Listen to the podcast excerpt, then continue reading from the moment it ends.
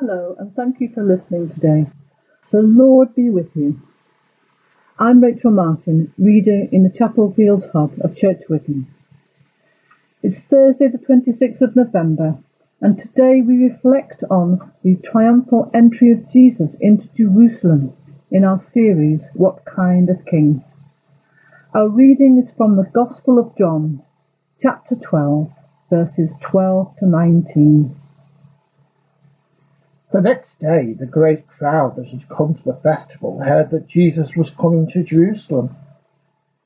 So they took branches of palm trees and went out to meet him, shouting, Hosanna! Blessed is the one who comes in the name of the Lord, the King of Israel. Jesus found a young donkey and sat on it, as it is written, Do not be afraid, daughter of Zion. Look, your king is coming, sitting on a donkey's colt. His disciples did not understand these things at first, but when Jesus was glorified, then they remembered that these things had been written of him and had been done but to him. So the crowd that had been with him when he called Lazarus out of the tomb and raised him from the dead continued to testify. It was also because they heard that he had performed his sign, this sign, that the crowd went to meet him. The Pharisees then said to one another, You see, you can do nothing. Look, the world has gone after him. The triumphal entry of Jesus into Jerusalem is known as Palm Sunday. It may seem strange to be thinking about Palm Sunday right now at the end of November. Palm Sunday is the Sunday before Easter, right? During the time of Lent. Palm Sunday is a brilliant excuse to hold a lively procession round the church, or through the streets to church, perhaps with a real donkey in tow, holding a palm cross yourself or waving palm branches.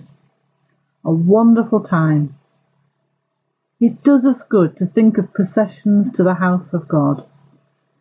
This year, Sunday services inside our churches were curtailed halfway through Lent, and Palm Sunday services were broadcast online. It seems counterintuitive to think of enormous crowds gathering for anything at the moment. On Palm Sunday in our churches, there are often reenactments of the Passion story, taking us straight from the events of Palm Sunday through to Good Friday. The spectacular procession, the crowds welcoming their celebrity with palm branches, proclaiming him king, is not the whole story. We have to go on to the crucifixion of Jesus. But we don't leave the story there either. Jesus rises from the dead, he ascends to heaven, and then God sends his Holy Spirit. Like the children's game of pass the parcel, we can't stop once the first layer has been torn off. We keep on going to the end of the story. To return to Palm Sunday, there were large crowds from all corners of the known world who had come to Jerusalem for Passover. The crowds were waiting for Jesus to arrive. His fame had spread far and wide, especially since he raised Lazarus of Bethany from the dead. Some were expecting a conquering hero, someone who would sweep into Jerusalem with his troops, take the city, and be installed as the rightful king of Israel, the heir of David.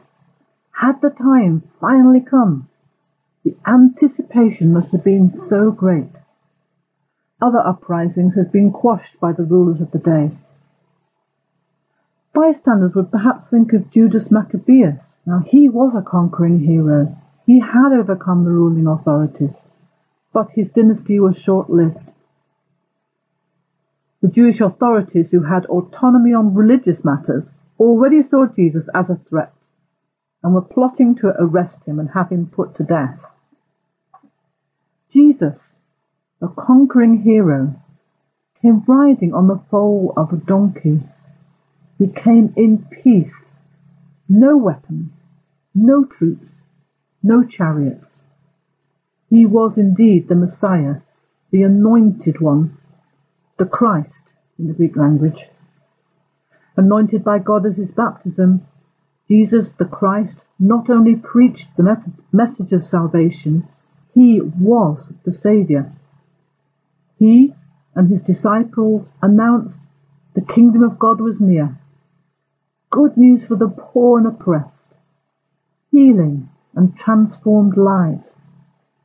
But on Palm Sunday, it was enough that he rode into Jerusalem symbolically on a donkey.